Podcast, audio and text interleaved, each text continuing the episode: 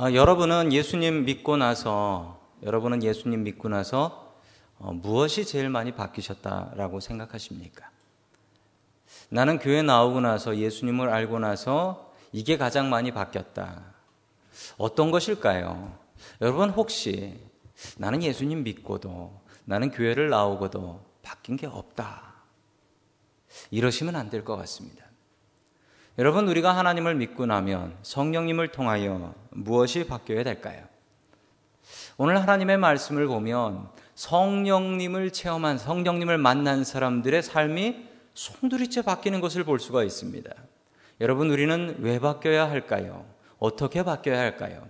오늘 하나님의 말씀을 통하여 우리의 삶의 변화가 있기를 주님의 이름으로 간절히 축원합니다. 아멘.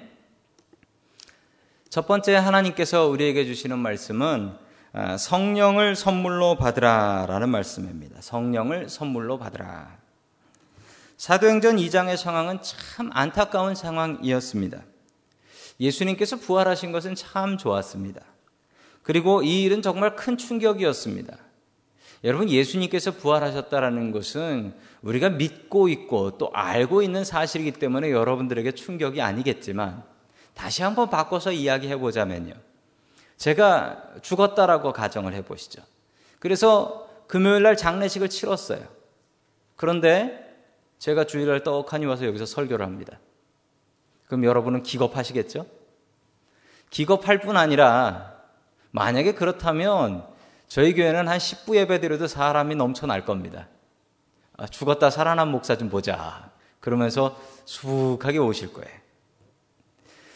여러분 이게 예수님께서 부활하셨다는 사실이 제자들에겐 큰 기쁨이었습니다만 또한 슬픔은 예수님께서 그렇게 40일을 지내시다가 하늘나라로 올라가셨다라는 사실입니다.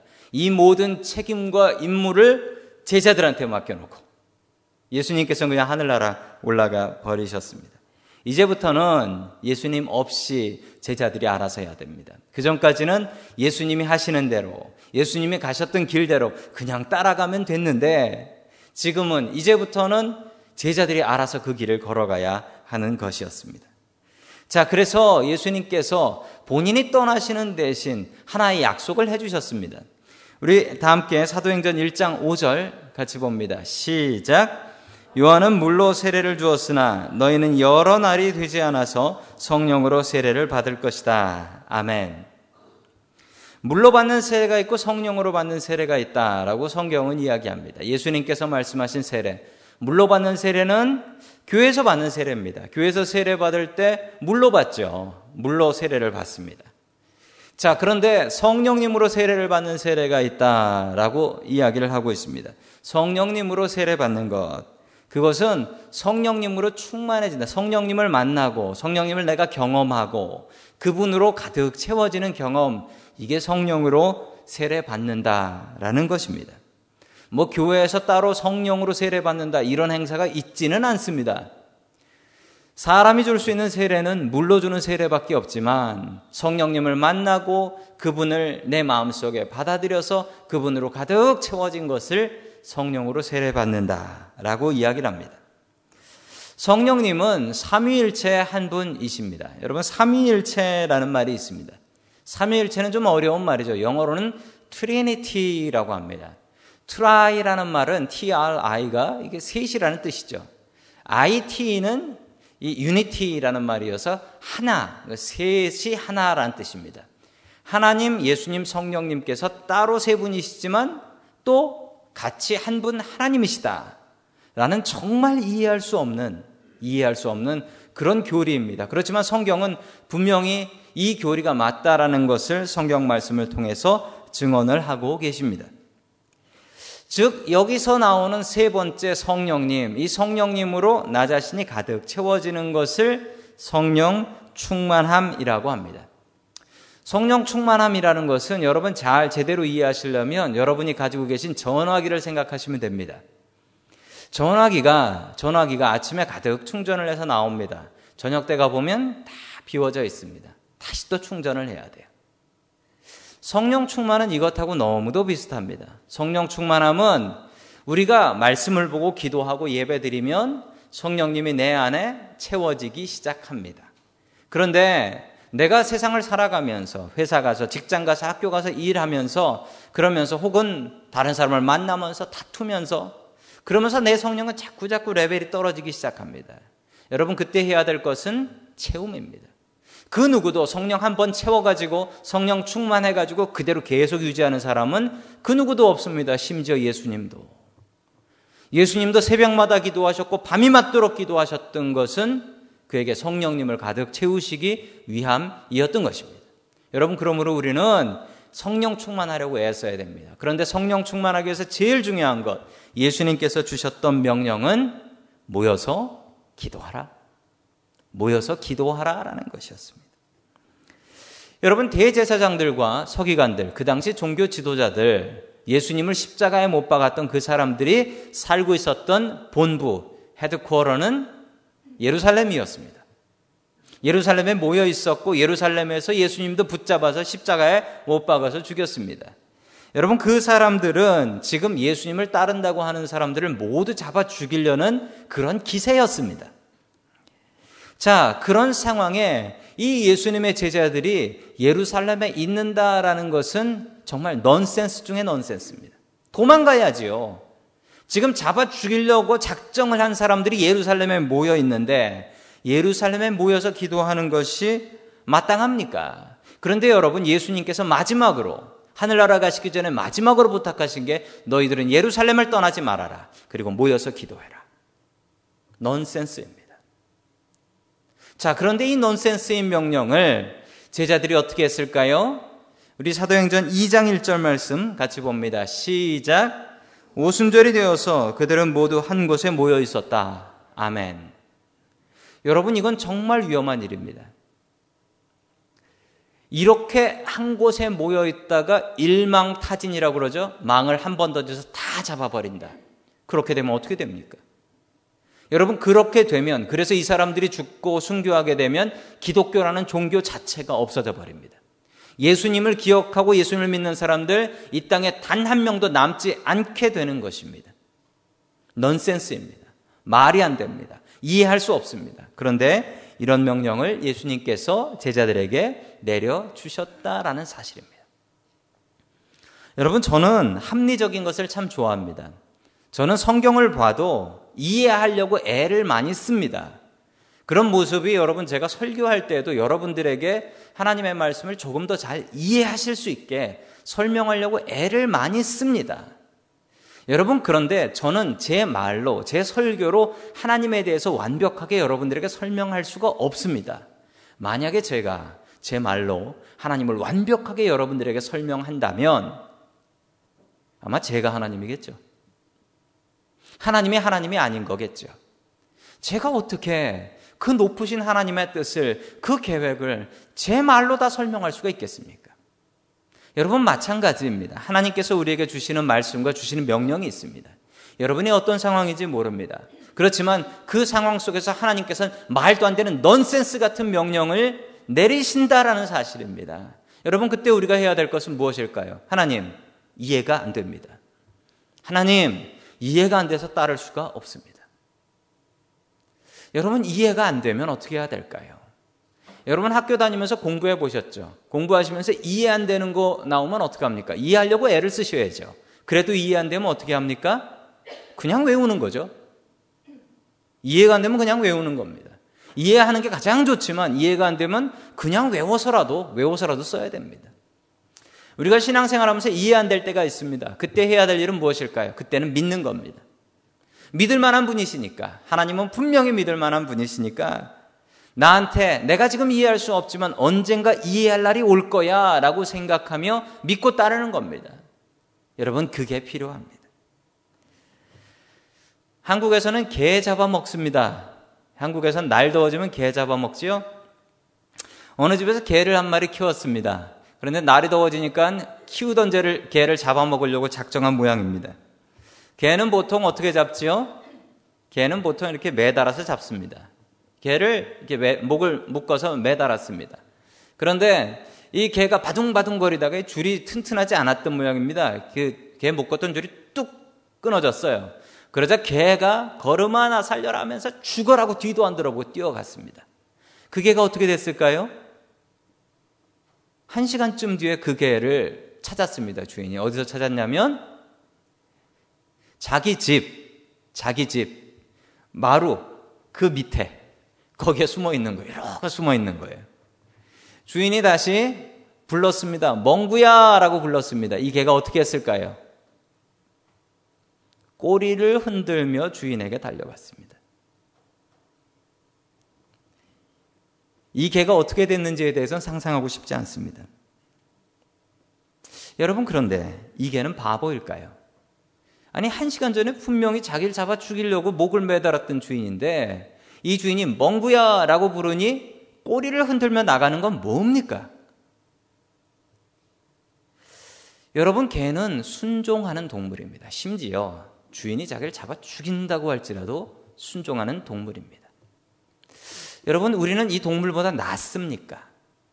우리는 이 동물보다 더 잘 순종합니까? 우리 주인 아무래도 미친 것 같아. 우리 주인이 나한테 이런 명령을 내려? 개는 그렇게 생각할 수 있다고 생각합니다. 그런데 여러분, 우린 그러면 안 됩니다. 여러분, 우리 주인은 미친 주인이 아니니까요. 우리 주인은 하나님이시니까요. 우리 주인은 나 잡아 죽이려고 그런 명령 주시는 분이 아니시니까요. 여러분, 성령님은 누구에게 오십니까? 오늘 성경 말씀을 보면 괴로운 사람에게 옵니다. 괴로운 사람, 괴롭게 주님 앞에 매달리는 사람에게 성령님이 옵니다. 제자들이 간절히 주님을 찾았습니다. 간절히 성령님을 바랬습니다. 예수님도 안 계시고 우리가 도저히 살아갈 방법이 없습니다. 살려 주십시오. 간절한 마음으로 기도했더니 성령님께서 찾아오셨습니다. 그리고 그들을 바꿔주셨습니다. 그들의 인생의 삶을 주셨습니다. 여러분 어떤 힘으로 살아가고 계십니까? 여러분의 의지로 살아가고 계십니까? 오늘 교회 나오실 때 교회 나오신 힘은 무엇이었습니까? 오늘 주일이니까 교회 가야지라는 여러분들의 마음과 여러분들의 자세로 나오셨습니까? 여러분 버리십시오. 성령님의 힘으로 사셔야 됩니다. 그래야지 힘 있는 삶 살 수 있습니다.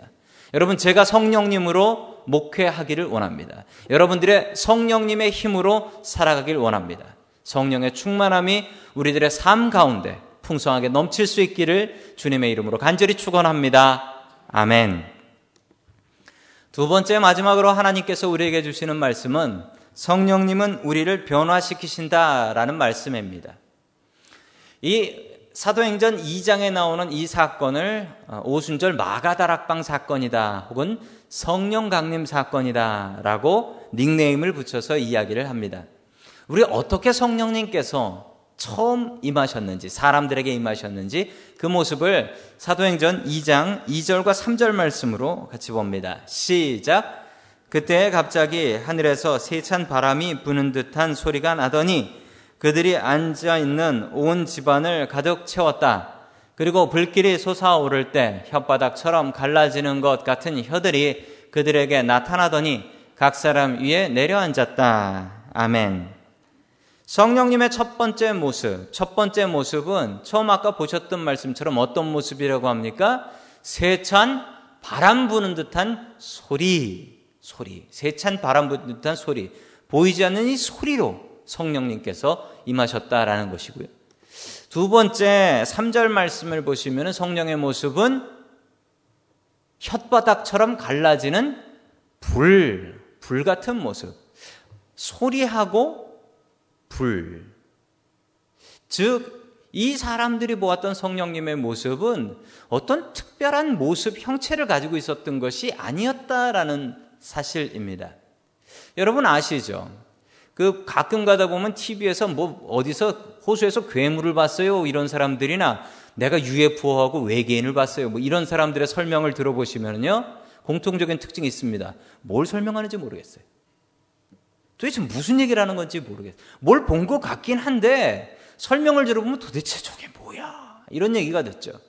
여러분 저는 사도행전 설명을 들으면서 이 성령님에 대한 설명을 볼 때 똑같은 느낌을 받습니다.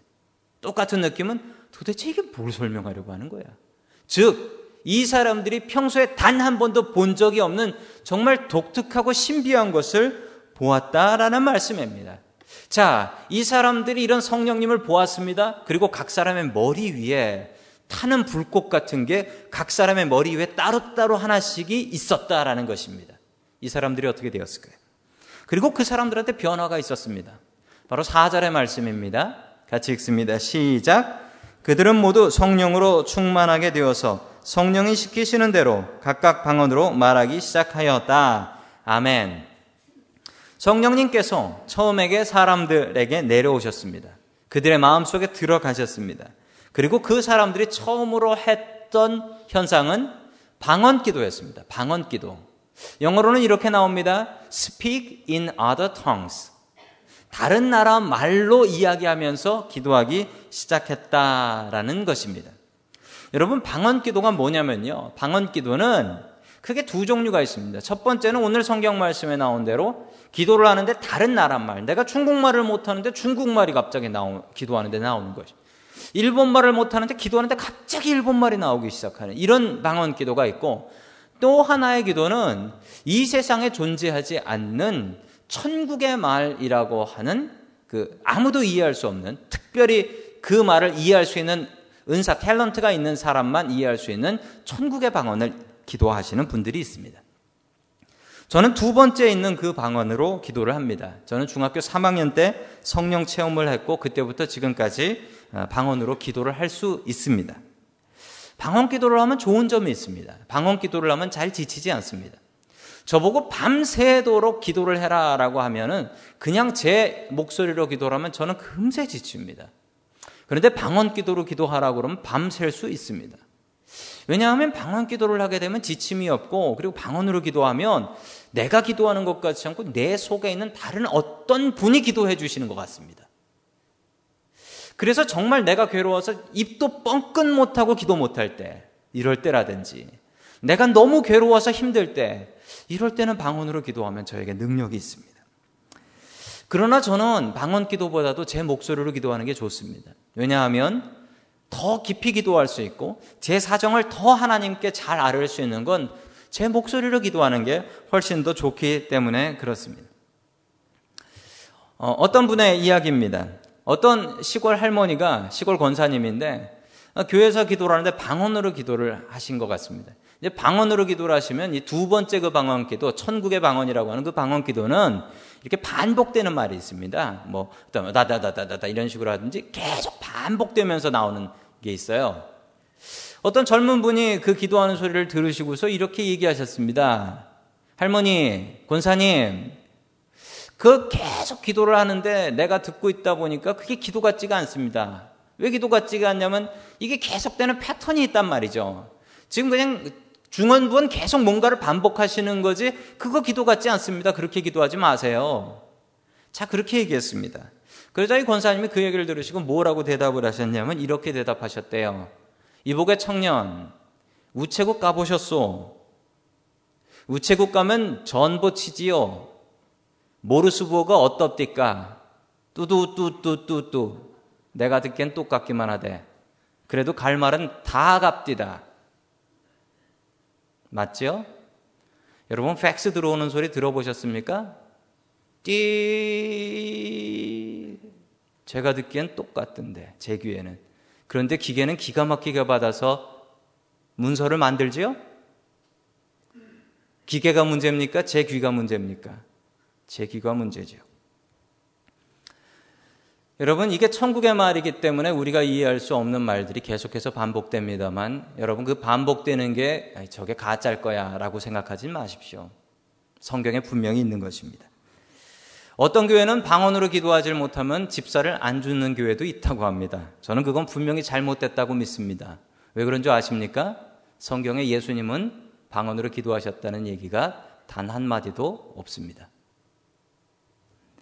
성령 충만했던 사람들이 첫 번째 경험했던 것이 방언 기도였습니다. 그랬기 때문에 성령 충만하면 무조건 다 방언을 해야 된다. 방언을 경험해야 된다라고 저는 생각하지 않습니다. 처음으로 방언 기도했던 사람들의 목적은 내가 방언으로 기도해야지가 목적이 아니었고 그 외국어를 말함을 통해서 다른 사람들을 이해하고 다른 민족을 사랑하고 끝내는 예루살렘에서 다 쫓겨났을 때 이 사람들이 그 다른 민족한테 가서 복음을 전했다라는 것이 핵심이지. 그 사람들이 방언으로 기도했다라는 것이 결론이고 핵심이 아니라는 사실입니다. 여러분, 이 사도행전 2장의 말씀은 이 창세기의 말씀과 연결해서 이해를 해야 됩니다. 창세기 11장 말씀을 보면 이 바벨탑이라는 사건이 나옵니다. 이 바벨탑 사건을 보면 말을 똑같이 하던 사람들이었습니다. 근데 그 사람들이 모여서 하나님께 도전을 하려고 했습니다. 그랬더니 하나님께서 어떻게 하셨습니까? 우리 같이 창세기 11장 7절 말씀 같이 봅니다. 시작. 자, 우리가 내려가서 그들이 거기에서 하는 말을 뒤섞어서 그들이 서로 알아듣지 못하게 하자. 아멘. 자, 우리가에서 우리가가 누구일까요? 하나님이신데 왜 복수 우리일까요? 성부, 성자, 성령님. 아까 말씀드린 삼위일체 하나님이시기 때문에 그렇습니다. 그들이 거기서 말을 하는데 말을 섞어버리자라는 겁니다. 말이 섞여버렸습니다. 그러자 사람들이 다 헤쳐 모였습니다. 어떻게? 말이 비슷한 사람들끼리. 여러분, 그건 여러분들 미국 생활 하시면서 얼마든지 경험하시는 일이시죠? 여러분, 우리가 한국말 하는 사람들끼리 모이잖아요. 이 경험 여러분들 하실 거예요. 한국말 사람끼리 모이는 이유가 뭡니까? 한국 사람들이 착해서 선해서 여러분들이 한국 사람만 찾아 모이시는 겁니까? 아니죠? 말이 같기 때문입니다. 말이 같기 때문에. 자, 이것과 반대되는 사건이 하나 벌어집니다. 창세기 2장 6, 아, 사도행전 2장 6절 같이 봅니다. 시작. 그런데 이런 말소리가 나니 많은 사람이 모여와서 각각 자기네 지방 말로 제자들이 말하는 것을 듣고서 어리둥절하였다. 아멘. 이번엔 반대의 사건입니다. 그 나라 말을 못했는데 말이 다른데 모인 사람들이 합심해서 하나님께 도전한 게 아니라 하나님께 기도를 했더니만 말이 통하지 않는 사람들이 말이 통하게 되었다라는 것입니다. 여러분 가끔 우린 살다 보면 이런 경험을 합니다. 저 사람은 한국 사람이고 한국말을 나랑 똑같은 한국말을 쓰는데 아무리 말을 해도 저 사람하고는 말이 통하지 않아요. 반대로 저 사람은 한국말을 못하는 사람인데도 불구하고 저 사람하고는 마음이 통해요. 마음이 통하니까 말이 안 통하는 게 큰 문제가 되지 않아요.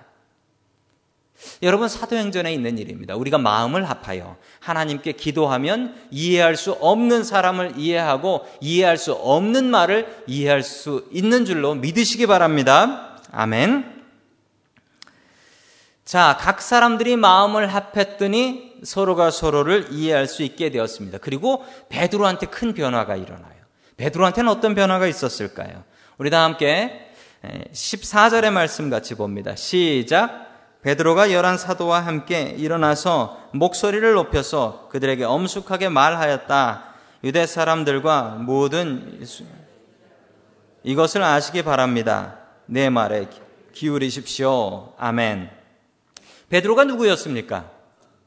약 40일 전에 베드로는 어떤 일을 했냐면 베드로는 예수님을 배반하고 도망가기에 바빴습니다. 그것도 예수님을 세 번 배반하고 마지막엔 저주하면서 배반했습니다. 그것도 하찮은 여자 종 앞에서 어디 신문당한 것도 아니고 하찮은 여자 종 앞에서 예수님을 저주하며 부인했던 사람이었습니다. 그리고 자살겠다, 자기 살겠다고 도망갔던 사람이었죠. 이 120명의 사람들이 열심히 방언으로 기도하니까 사람들이 비웃었습니다. 하, 낮부터 낮술 먹고 지금 저 사람들이 뭐라고 짓거리고 있는 건가? 그러자 베드로가 벌떡 일어나서 이 일을 방어하면서 이야기하기 시작했습니다. 그런데 그 설교에 능력이 있었습니다. 이게 베드로의 첫 번째 설교예요. 첫 번째 설교 잘 하기 힘듭니다. 저도 첫 번째 설교했을 때 땀 흘린 기억밖에 나지 않습니다. 베드로가 첫 번째 설교를 했습니다. 그것도 3천 명 앞에서. 어떻게 설교했을까요? 너무 잘했습니다. 지금 아침 9시입니다.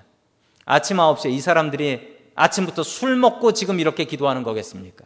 이 사람들 술 먹은 거 아닙니다. 이 사람들은 성령에 취한 겁니다. 그러면서 이 무식한 어부 베드로가 기가 막히게 설교했습니다. 그러자 어떤 일이 벌어졌냐면 3천 명이 그 자리에서 예수님을 믿고 세례 받겠다 했습니다. 여러분 이때 예수님 믿으면 잡혀가 십자가에 매달려 죽습니다. 그런데 베드로의 설교를 듣고 그 성령 충만한 베드로의 설교에 3천 명이 내가 죽더라도 예수님 믿겠습니다라고 해서 그 자리에서 3천 명 세례를 주는 기가 막힌 광경이 벌어지게 됩니다. 여러분 베드로가 바뀌었습니다. 베드로가 변했습니다. 왜? 성령 충만하니까. 성령 충만하니까 변했습니다. 여러분 저는 기독교가 변화의 종교라고 저는 확실히 믿습니다. 예수님 믿으면 변화된다라고 확실히 믿고 제가 체험한 바입니다. 제가 체험했고 저의 가정이 체험했던 일입니다. 여러분 기독교를 믿으면 변화됩니다. 얼마 전에 여러분 참 안타까운 사실이지만 라오스에 라오스에서 우리 북한 아이들 아홉 명이 비행기 북, 북송됐잖아요. 비행기 타고 북한으로 끌려가 버렸잖아요. 너무 안타까워요. 너무 안타까운데 여러분 더욱더 안타까운 사실 하나는 그 아이들이 죽을 수도 있다라는 사실이에요. 그 아이들이 사형당할 수도 있대. 왜 사형당할 수가 있냐면 그 아이들의 가방 속에는 그분 그 아이들을 구하려고 했던 선교사님들이 복음을 전했어요. 그래서 가방 속에 성경책이 들어 있습니다. 그 상태로 붙잡혀 갔기 때문에 이 사람 이 아이들이 예수님 믿는다라는 것이 알려지면 최고형을 받을 수 있다는 겁니다. 너무 안타까운 일입니다. 너무 안타까워. 여러분 이 아이들을 위해서 기도해 주시면 감사하겠습니다. 근데 이 공산당들이 북한 사람들이 생각하는 게 예수 믿으면 변한다라는 거예요. 우리보다도 더 잘 알아요. 예수 믿으면 변한다라는 거예요. 예수 믿으면 변해서 도무지 자기네 말은 듣지 않는다는 거예요. 그러니까 차라리 죽이는 게 낫다는 거죠. 여러분 중국에 중국이 개방되기 전에 중국에 복음이 들어갔습니다. 그러고 나니까 중국이 개방이 됐어요. 여러분 아랍에 아랍에 무엇보다도 더 중요하게 생각하는 게 아랍 사람들은 이 기독교인들이 복음 전하는 걸 너무 싫어합니다. 왜냐하면 복음 전하고 나면 그때부터는 남자 여자가 평등하다. 그리고 왕하고 평민이 평등하다. 이런 얘기를 하기 때문에 그래요. 하나님께서는 세상 사람들을 모두 평등하게 만드셨기 때문에. 여러분 술과 담배로 찌들어가던 우리 한국 조선이었죠. 그때 선교사님들이 와서 복음을 전했습니다. 그리고 선교사님들이 이렇게 가르쳤습니다. 교회 다니는 사람들은 술 마시고 담배 피지 않습니다. 노름하지 않습니다.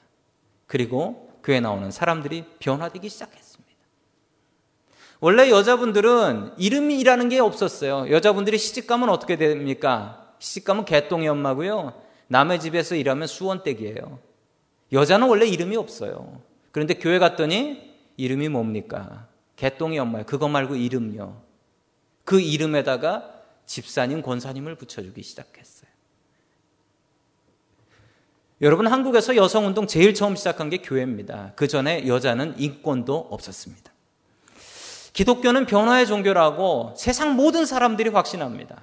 북한 사람들도, 아랍 사람들도. 여러분, 우리의 변화는 무엇입니까? 여러분들 예수 믿고 무엇이 변하셨습니까? 내가 교회 나온 게 10년이야, 20년이야. 이게 중요하겠습니까? 내가 교회 나와서 이게 바뀌었어, 저게 바뀌었어, 나의 못된 이 버릇이 고쳐졌어. 이게 더 중요하지 않겠습니까?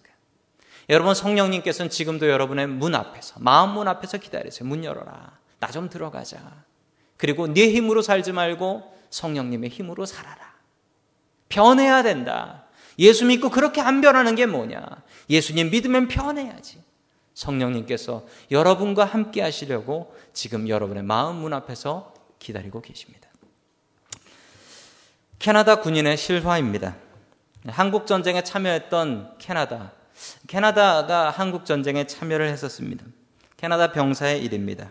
아치볼드 헐시라는 어, 청년 하나가 있었습니다. 21살이라는 나이에 한국에 전쟁이 있다. 공산당을 막아야 된다. 한국을 구해야 된다라는 마음으로 한국 전쟁에 참여를 했습니다. 열심히 전투를 하고 있었습니다. 1951년 10월 13일 북한군과 전투를 하고 있던 중 갑자기 자기 부대에 있었던 동료 하나가 갑자기 자기에게 뛰어와서 이봐 아, 아치볼드 나 이상한 거 봤어. 너랑 last name이 똑같은 사람이 총에 맞아 쓰러져 있어. 한번 가봐. 그럴 리가 내 성 가진 사람은 평생 살면서 나밖에 못 봤는데 우리 가족 말고는 이런 last name 가진 사람 없어. 실제로 그런 것 같습니다. 제가 원고 친다고 아래 한, 아, 한글 프로그램에 치니까 바로 틀렸다고 빨간 줄이 가버리더라고요. 헐시라는 레스너 임이 흔하지 않은 모양입니다. 자, 그런데 가서 보니까 거기 총 맞아 누워있는 사람이 누구냐면 자기 형님이에요. 조셉 형님이 거기 총을 맞고 쓰러져 있는 거예요. 형님에게 물어봤습니다. 형님 이거 어떻게 된 거예요? 그랬더니 형님이 이렇게 얘기합니다. 네가 전쟁에 참여했다라는 소식을 듣고 내가 다니던 직장을 그만두고 나도 군대에 입대했어. 그리고 네가 어느 부대에 들어갔는지를 물어봤고 네가 들어간 그 부대에 나도 들어갔어. 너 구하기 위해서. 그래서 앞장서서 전쟁터에서 싸우다가 어깨에 총 맞고 피를 흘리면서 쓰러져 있는 거예요. 이 형님이 자기 동생 품 안에서 평안히 숨졌습니다. 그리고 부산에 있는 유엔 공원, UN Memorial Park에 이 형님을 묻어놓고 자기는 캐나다로 왔습니다. 이분 딸의 이야기예요. 이분 딸의 이야기인데 우리 아버지는 평생 사시면서 손에 멍이 가실 날이 없었다는 거예요. 항상 손에 멍이 있었다는 거예요. 왜 그랬나 어렸을 땐 몰랐는데 알고 보니 맨날 악몽을 꾸는 거예요. 꿈속에서 우리 형님을 구해야 되는데 그러면서 악몽을 꾸다가 주먹으로 벽을 친다는 거예요. 그러다 잠에 깨고 그러다 잠에 깨고